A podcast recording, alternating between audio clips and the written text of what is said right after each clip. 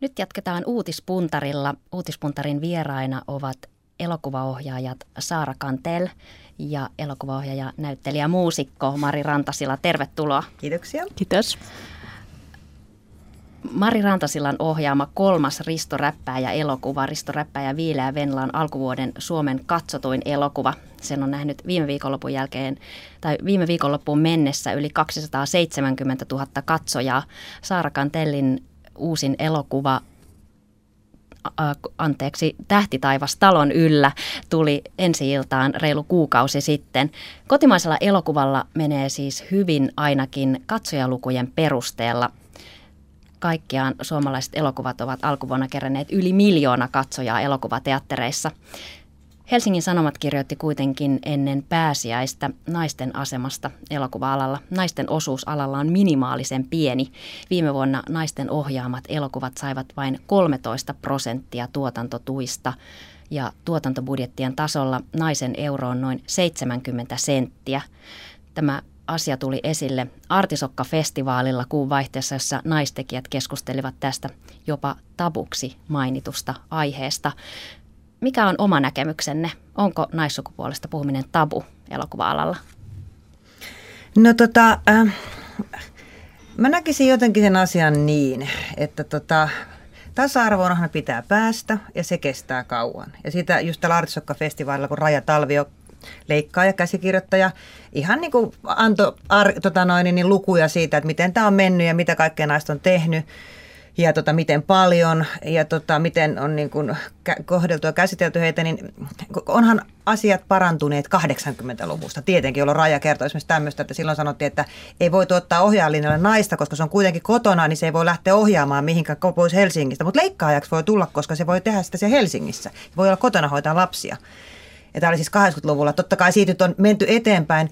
Mutta kyllä mä lähden siitä, että siinä vaiheessa, kun ei tarvitse sanoa, että on naisohjaaja, vaan on ohjaaja, elokuvaohjaaja. Kuka tahansa lapsi koulussa, on se tyttö tai poika, voi ajatella olevansa elokuvaohjaaja. Tai käsikirjoittaja tai, tai, tai tuottaja. Niin siinä vaiheessa me ollaan niin kuin paljon paljon lähempänä sitä, että, että sinänsä – kaikkihan näkee nimestä, onko nainen vai mies, mutta kyllä tasa-arvoisesti pitäisi kohdella. Oli kumpi tahansa, sen takia mä en tiedä, onko se naisetuliitteen käyttäminen sitten, että kyllä mä katson olevani tasa-arvoinen siinä vaiheessa, kun mä olen vain elokuvaohjaaja eikä naiselokuvaohjaaja. Eihän mieselokuvaohjaajakaan ole, eihän siitäkään sanota niin. Niin mä luulen just, että, että se on niin kuin osittain siitä voi tulla sellainen olo, että tästä naisetkaan itse eivät halua puhua se johtuu varmaan semmoista tietystä väsymystä siihen, että se niin naisetuliite on se, millä meidät marginalisoidaan. Puhuttiin aikaisemmin tuosta noin, että miten oma kokemus on siitä ollut, että että esimerkiksi niin kuin mediassa usein siinä niin kuin hyvässä tarkoituksessa, että kun nostetaan esille juuri vaikka tätä epäkohtaa, että miten niin kuin naista aliedustettuja, niin sitten tehdään näitä juttuja, että miten sinä nyt naisena ja naisena elokuva-alalla ja miten nyt sinä. Ja mä hirveän harvoin näen, että meidän miespuolista kollegoissa tehtäisiin tämmöisiä juttuja, että miten sinä nyt niin kuin isänä ja uusperheen jäsenä tai miten yhdistät työn ja lapset, jolloin siinä äkkiä käy niin kuin se, että, että siitä naisyydestä puhutaan aina niin kuin tietyllä tavalla tämmöisen niin kuin ikään kuin se, se vamma, jonka kanssa me tässä taistelemme niin kuin rämpiessämme tässä niin kuin miesten rinnalla. Että se on, mä luulen, että se on vähän semmoinen, mistä tulee semmoinen olottaisi niin tapuaihe, koska aika monet niin kuin, naispuolista tekijöistä on väsyneitä siihen, että joutuu aina niin kuin raahaa sitä naisetuliittä. Mutta sehän ei ole niin kuin, sehän ei ole tarkoita samaa kuin, että epäkohtia vastaan ei pitäisi niin kuin ei tietä, taistella. Ei, ei nimenomaan. Se ulkopuolisesta alaa tuntemattomasta tuntuu vähän kummalliselta, että onko siinä elokuvassa sitten alana tai taiteellainen jotakin niin kuin leimallisesti miehistä, että se tuntuu ihan kummalliselta ajatukselta nykypäivänä, mutta onko se näin? Kyllä se varmaan on myös tämä, niin kuin siis, se on kuitenkin aika nuori taiteella elokuva verrattuna moneen muuhun, että, että Suomessa että meillä on teatterin puolella hirveän vahva ja pitkä niin kuin, mm naisohjaajien perinne, jos Kyllä. sanotaan näin, että testataan koko ajan biologisen sukupuolen mukaan. Että se, mä luulen, että siinä on pitkälle kyse vaan siitä, mitä Marikin sanoi, että tarvitaan vielä aikaa. Kyllä, että nyt ollaan päässyt niin muusikkojen kanssa siihen, että ei kukaan sano naismuusikko Maija Vilkkumaa, vaan se on muusikko. Ja se on, tota, olin eilen tota, yläasteen tämmöisessä konsertissa, missä kaikista, kaikissa soittimissa ja laulussa ja bassossa ja rumpuissa, joka ainoassa oli siis suurin osa tyttöjä, kaksi poikaa ja muistaakseni 12 tyttöä. Eli nyt ollaan pääsemässä siihen, että 30 vuotta sitten siellä kaikki bändissä olevat oli poikia. Eli toisin sanoen se rupeaa tulla kouluissa tytöille. Kuka tahansa voi, voi soittaa mitä tahansa ja tehdä rockbiisejä ja tehdä omia biisejä ja näin poispäin. Et me ollaan vaan niin nuori ala vielä. Et me ei ole vielä päästy tähän, mutta kyllä me täältä tulemme.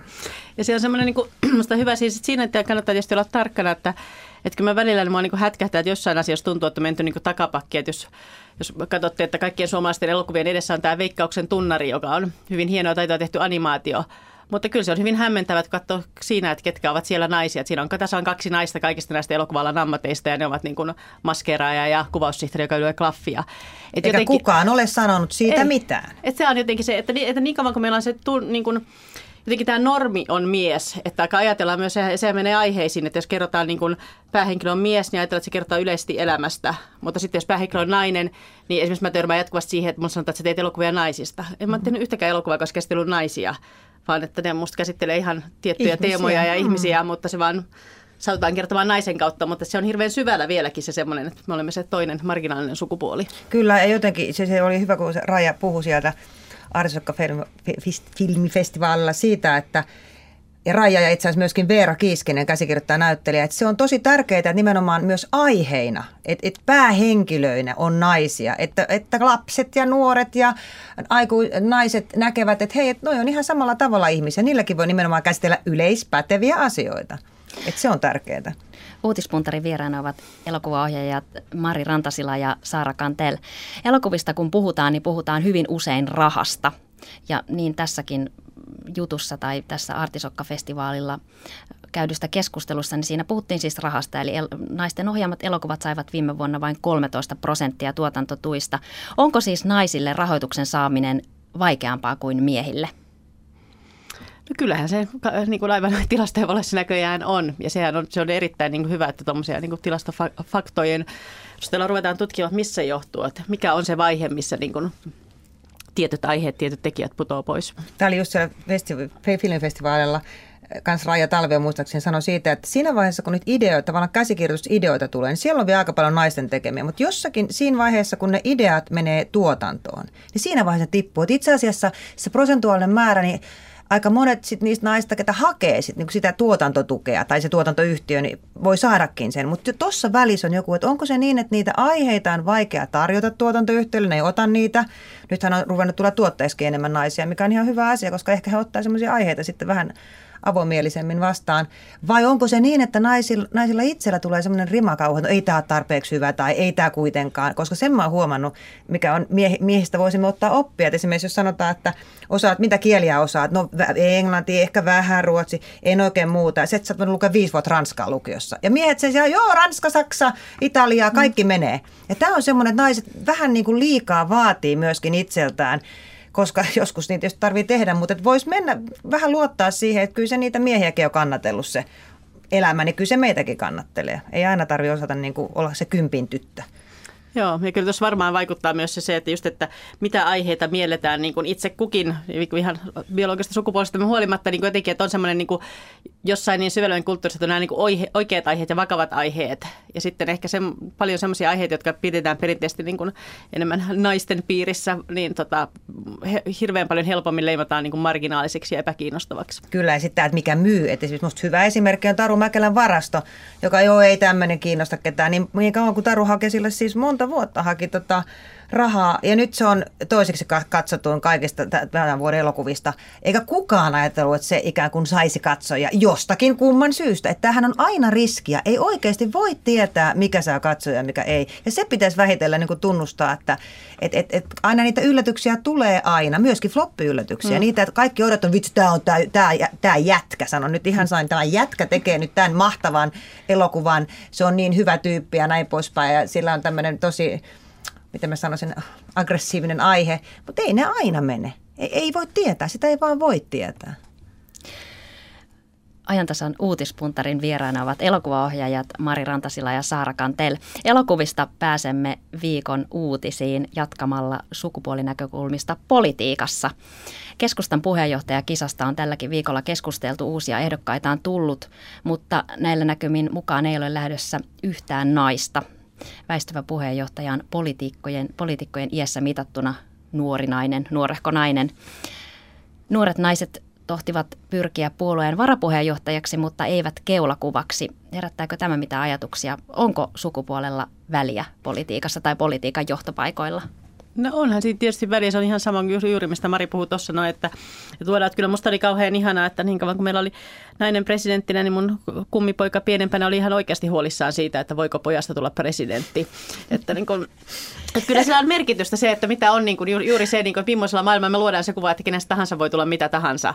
Ja kyllä se kyllähän se vähän surullista on, että kyllä mun jotenkin tuntuu nyt, niin kuin, että nyt tarkoitat vain se, että meillä on miespresidentti, musta tuntuu, että että jotenkin tuntuu, että politiikkakin on taas miehistynyt. Ja onhan siellä, niin kun, jos elokuvalla sukupuoli vääristymä, niin kyllä se tuolla politiikassa, politiikassa puolella on aika paha. On, ja sitten mun, mun keskustan suhteen, mun täytyy sanoa, että se mikä mua ihmetyttää koko ajan, kun puhutaan, että Mari Kiviniemi on vienyt puolueen tuhoon ja kauhean huonot kannatusluvut ja vaalit hävittiin, Tosiasiassahan keskustan kannatus lähti menemään alas, kun Matti Vanhasen naisseikkailu tyri sen koko jutun. Et sieltähän se lähti. Et Mari Kiviniemi tuli sinne raunioille, yritti pelastaa mitä pelastettavissa on. Ja sit siellähän ei löytynyt keskustasta semmoista, kenen takana kaikki olisi ollut. Et siellä oli silloin jo selkeästi, että kaikki ei halunnut sitä. Okei, haluttiin ehkä puhtoisempi, mutta siis Matti Vanhasestahan tämä kaikki alkoi. Sitä ei puhu kukaan. Ei mitään, siellä se ihan rauhassa tekee taas jotain, en tiedä mitä tekee. Mutta yhtä kaikki siis voisihan siitäkin sanoa, että musta Kiviniemi aivan turhaan syytetään niin kuin yhtäkkiä koko puolueen rappio tilasta. Ja keskustassa on varmaan puolueena niin se ongelma, että et en olisi yllättynyt, jos se jossain vaiheessa kyllä repeäisi ainakin kahdeksi puolueeksi. Että kyllä tämä presidentinvaali niin edusti se, että täällä niin kuin etelän perspektiivistä on hirveän monelle niin kuin itsellekin hämmentävää niin kuin Paavo Väyrysen mieletön suosio. Mutta sen pystyy niin kuin tajumaan, että siinä on tavallaan aika pitkä varmaan ollut kaksi eri puoluetta, että on ollut tämä niin kuin City-keskusta, jota taas sitten tuolla niin kuin kolmosesta pitkällä niin kuin Lappiin asti niin osin varmaan hyvin hyvästä syystäkin koetaan, että kukaan ei aja, että kaikki, niin kuin, kaikki valuu pääkaupunkiseudulle ja etelässä päätetään kaikki ja kukaan ei aja heidän etujaan. On, ja nyt esimerkiksi nyt, kun tämä tuo, Tuoma Puumala on niin kuin ensimmäinen tämmöinen, tämmöinen niin nuoren polven mies, keskustalainen mies, joka siis puhuu homojen adoptio-oikeudesta ja tällaisesta niin selkeästi liberaalimista asioista, niin kyllähän se on ihan selvää, että kyllä tuolla sitten syvässä syvässä tota, noin kehä kolmosen toisella puolella, niin kaikkihan ei varmaan tykkää tästä. Ja kyllähän se näkyy silloin, kun oli presidentinvaalit, sitten kun käytiin kysymässä, että mihin keskustan äänet menee. Että kyllähän hirveän monen koki esimerkiksi tämän homoasian sellaiseksi, että ei missään tapauksessa ollaan sillä tavalla konservatiivisempia. Kaikilla on tietysti oikeus olla mitä haluaa, mutta että kyllä siinä puolueessa on tosiaankin, että siellä on paljon hajontaa, että jännä nähdä, mihin se nyt menee. Mutta tota, tuosta na- naisiin liittyvistä vielä, niin siellä oli siis, oliko Riikka Manner muistaakseni sanoi siitä, että hän haluaa tota, keskittyä kuitenkin sit myöskin perheeseensä. Ja tavallaan musta se on tosi hienoa oikeasti, että jos ne lapset tekee, että sitten myöskin haluaa niiden lasten kanssa olla, että sillä tavalla mä en koe sitä, että jotenkin pitäisi unohtaa tämä ja lähteä, jos se ei tunnu siltä. Mutta sitten toisaalta niin kun, eihän tietysti miehet koskaan näin puhu, että se on se jännä asia. Niin, se on jännä, että se on niin kuin, että aina sitten kun puhutaan niin kuin päivähoito on aina niin kuin naisten ongelma ja naisten syyllisyys. Mm. Ja, niin kuin, ja kyllä edelleenkin niin kuin, miehenä on helppo vaan saada sitä lisägloriaa siinä, että sitten niin kuin, mm, muistaa niin mainita lapset ja niin kuin, satsata niihin. Kyllä, kyllä.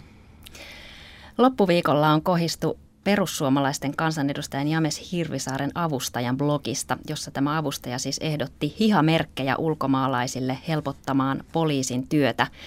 Kirjoittaja ja James Hirvisaari ovat kuitanneet kirjoituksen vitsinä tai parodiana, ja, mutta perussuomalaisten eduskuntaryhmä ei ole tätä niellyt, vaan vaati avustajan välitöntä erottamista.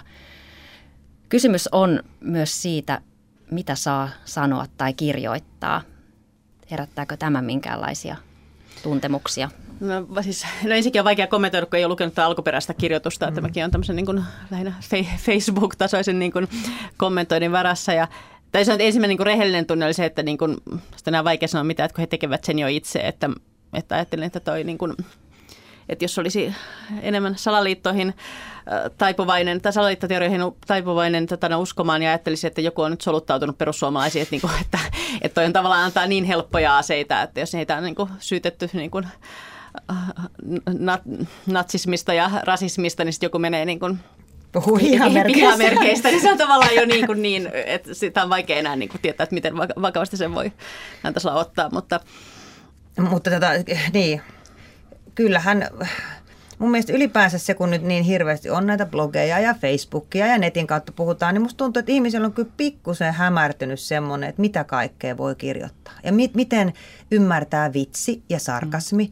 Että oikeasti se on tosi vaikea väline. Että jos sähköpostia kirjoittaa, niin mä oon monta kertaa itse huomannut, että niinku, nämä hymiöttää, mutta on tosi vaikea kirjoittaa semmoista, tajuaako toi nyt, että tämä on kevennystä tai muuta. Et itse asiassa pelkkä ihan asiateksti on ainoa, mitä, mitä niin kuin voi kirjoittaa, koska tota, se, se on tosi vaikea laji. Ja varsinkin, jos ollaan kysy, kysymyksiä niin kuin rasismin tai tämmöisten asioiden kanssa, niin siinä on kyllä tosi, pitää olla tosi niin kuin hienovireisesti tajuta, mitä kannattaa tehdä ja mitä ei. Joo. Ja se on sitten tietysti siinä, että niin heti nousee karot pystyyn aina, kun aletaan puhua niin sananvapaudesta, kuitenkin ajattelee, että niin kuin ympäri maailmaa on siis ihmisiä, jotka niin oikeasti uhraa henkensä ja mm. niin kuin, ihmisiä kidutetaan, niin ihmiset taistelee niin kuin, ja istuu vankilassa niin kuin, vastustaakseen erilaisia niin kuin, diktatuureja ja todellakin niin kuin, että sananvapaus on kauhean kallis ja meillä tämä jo sananvapaus on jotenkin semmoinen, että se niin kuin, on jotenkin turmeltu se sana tarkoittaa sitä, että, että mulla on oikeus sanoa kenestä tahansa mitä tahansa ja mulla on oikeus heittää minkä tahansa tasoisia loukkauksia. Ja Joo, tai sananvapaus on sitä, että saadaan ostaa piraattilevyjä niin. tai piraattielokuvia, niin se on, se on niin kuin sitä vapautta. Joo. Niin ollaan kyllä, kyllä, meillä on aika kivasti asiat täällä. Uutispuntarin vieraina ovat elokuvaohjaajat Mari Rantasila ja Saara Kantel. Aiemmin viikolla Sanomalehti Kaleva ihmetteli sitä, ettei elokuvaohjaaja taiteen akateemikko akateemikko Aki Kaurismäen haastattelusta The Guardian-lehdessä syntynyt minkäänlaista kohua puolestaan Suomessa. Kalevan mielestä Kaurismäen humalaiset puheet ylittivät kirkkaasti sopivuuden rajat. Kaurismäki siis sanoi The Guardianille, että en näe ihmiskunnalle ulospää, mitään muuta ulospääsyä paitsi terrorismin. Ihmiskunnan ainoa tapa päästä kurimuksestaan on tappaa se yksi prosentti väestöstä, joka omistaa kaiken rikkaat sekä poliitikot, jotka ovat rikkaiden sylikoiria.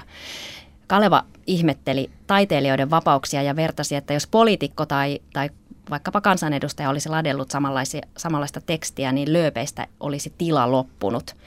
Mitä mieltä te olette? Onko sananvapaus eri asia taiteilija, taiteilijoille kuin esimerkiksi poliitiko, poliitikoille? Niin, musta niin mölliteksti on möllitekstiä, sano sen kuka tahansa, että se on vähän sitä, sitä samaa, että tota, ja, ja eikä se myöskään ole niin, että se on välttämättä kaikille taiteilijoille tai kaikille poliitikoille. Kyllähän meillä on tietynlaisia semmoisia, ketä arvostetaan tai ollaan vähän annetaan, ehkä katsotaan sormien läpi tietyiltä ihmisiltä enemmän kuin, kuin toisilta myöskin, ihan kaikilla aloilla. Et, et, et ylipäänsä se, jos nyt niin kuin kännissä kauheasti rupeaa kommentoimaan mitään, niin ei, ei se musta nyt kauhean hyvä asia kyllä ole. Ja harvoin sieltä mitään kauhean fiksua tulee. Mm. Että on niin kuin, että jos haluaa niin tuosta puolustella, tietysti ajatella sen, että onko, niin kuin,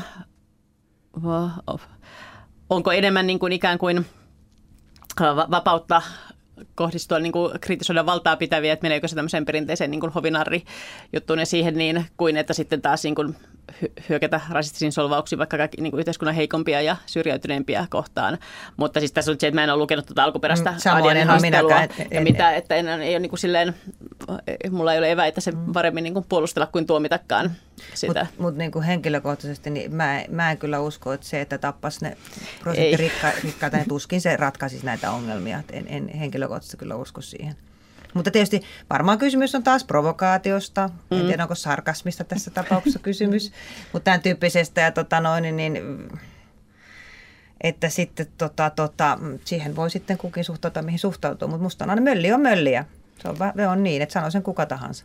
Ja on tässä varmaan, että molemmissa näissä tapauksissa on se, kun itsekin huomaa, että mä niin joudun sanomaan, että tunnet tätä alkuperäistä niin mm. tekstiä, että sehän on kyllä meidän ajalle myös hirveän tyypillistä, että kun se niin äkkiä leimahteli just niin näissä niin kuin sosiaalisessa mediassa ja muissa, ja aika kärkkäästi niin kuin asiat saattaa myös vääristyä ja niin kuin Kyllä, mennä. otetaan vaan niin kuin joku yksi Joo. lause tai tämmöinen, että sitä Joo. mitä sen ympäri on, sitähän ei näissä kummassakaan tapauksessa ei, ei tavallaan tiedetä. Mutta se on tietysti totta, totta kai on eri asia, sanooko niin kuin vaikka kaupassa joku ihminen, kenen kanssa olet kaupassa, puhutaanko me keskenämme jostakin vai sanooko sen presidentti, mm. niin tietenkin sillä on eroa. Ja kyllä musta niin kuin kansanedustajat lasketaan tähän samaan ja ministerit ja muut, että, että kyllä niin kuin asema – tuo tietynlaisen jutun, että, että jos sä olet niin kuin virallisessa asemassa ja sun pitäisi edustaa tavallaan niin kuin henki, suomalaisia ja muuta, niin kyllä sun täytyy vähän tarkemmin katsoa, mitä sä sanot, kun sitten jos mä istun baarissa ja keskustelen niin kuin jonkun kanssa. Kyllä musta siinä on niin kuin, semmoinen ero kyllä on. Uutispuntarin vieraina ovat elokuvaohjaajat Mari Rantasila ja Saara Kantel. Käsitellään lopuksi vielä lyhyesti kaupan alan kesäharjoittelusta syntynyttä kiistaa. Eli työmarkkinoilla on tällä viikolla kuohuttanut neuvottelujen karjutuminen nuorten kesäharjoittelusta. PAMin mukaan tutustuja tienaa harjoittelijoita on ollut kaupan alla kymmeniä tuhansia, mutta tänä kesänä näillä näkymin ei ole, koska kaupan liitto ja palvelualojen ammattiliitto eivät päässeet sopuun näistä työehdoista. Mitä mieltä olette kiistasta. Pitäisikö joustaa nuorten työehtojen vahtimisesta, jotta nuoret saisivat arvokasta työkokemusta? No, ei varmaan työehtojen vahtimista joustaa, mutta tietysti niin kuin, kyllä siinä varmaan on, on että voisi niin kuin, sopia vähän erilaiset pelisäännöt, että onhan se myös hirveä ongelma se, että itse tiedän, että niin kuin, kolmen lapsen äitinä ja vanhin niin teini-ikäinen tota, 16 että miten vaikea on saada kesätöitä ja niin kuin se, että tietysti se, että sit se on semmoinen niin kierre, kun ei saa sitä työkokemusta. Toisaalta taas elokuva hyvin tiedämme, että miten niin kuin iso ongelma tämä niin kuin harjoittelijat ja harjoittelijapaikat on, että kun se on niin kuin valitettavasti mennyt siihen, että sen sijaan, että olisi oikeasti harjoittelijoita, niin niillä korvataan ammattilaisia. Mm. Ja niin kun, Sehän tässäkin kiistassa oli se, että se, se on ihan selkeä. Mutta se minkä takia, eikö se ollut kaupan alan liitto, siis mikä ei suostunut mm. siihen sen takia, että kun siellä on nämä järjesty, järjestäytymättömät työnantajat, ei tavallaan kuulunut tähän, niin mä en ymmärrä sitä, että miksi he ei olisi voinut siihen suostua tämä nyt tavallaan liity tähän, mutta jotenkin, mä, mä, muistaakseni oli Anneli Jäätteenmäki, joka sanoi siitä, ei, no en, en varmaan olisi hän, mutta joka tapauksessa, että miten paljon ruokaa mainostetaan. Esimerkiksi nämä isot ketjut, mm. Kesko ja, ja SOK, siis tänään oli Hesarissa neljän ison sivun mainos. Ja paljon siihen menee rahaa. Et jos vaikka niitä mainoksia vähän aikaa vähennettäisiin, vaikka se raha laitettaisiin siihen, että pestattaisiin niitä, niitä, niitä tota noin, niin, niin, nuoria työntekijöitä, jotka oikeasti tarvii, että ne tietää, mitä se työntekeminen on. Et musta tuntuu, että nuorilla on hämärtyy vähän se, että mit, mitä se on ja paljon esimerkiksi tuntipalkkaa. Mikä on minimituntipalkka? Että ne, okei, okay, 10 euroa mitä, 20 euroa mitä, 50 euroa mitä, sille ei saa mitään. Ja kuitenkin minimituntipalkka, eikö se ole joku 7 euroa tunti muistaakseni? Joku semmoinen 1300 kuussa on minimipalkka. Niin siitä, et, et jos joku taju mm. siitä, että hei, ei, ei tämä ole tämmöistä mälläilyä, millä niin kuin... Ja sitten oppii myös semmoisen niin tavallaan yhteiskunnan jäseneksi, että millaista on olla työpaikalla, millaista on niin kuin kantaa vastuuja, kyllä. tehdä hommia ja olla toisten kanssa siellä. Niin, niin PAM on tosiaan perustellut tätä linjausta sillä, että harjoittelijat ovat tehneet osa-aikaisten työntekijöiden tunteja ja nyt on juuri tullut tieto siitä, että koululaisten kesäharjoittelusta on päästy sopuun. Yeah! Eli on oikein sopivasti. Miten se ratkaisi? ratkaisi? Luenpa tästä juuri saamani tekstin. Palvelualojen ammattiliitto PAM ja työnantaja edustava kaupan liitto kertovat tiedotteessaan hyväksyneensä tutustu työelämän ja tienaa kesäharjoittelun tänään kahden viikon harjoittelukset uhkasivat jo kariutua, koska liitot eivät päässeet siis sopuun. PAMin mukaan mahdollisuus työharjoitteluun koskee myös järjestäytymättömiä kaupan alan työnantajia. Tähän iloiseen uutiseen päättyy uutispuntari tänä perjantaina. Kiitos vierailusta Mari Rantasila ja Saara Kantel. Kiitos. Kiitos.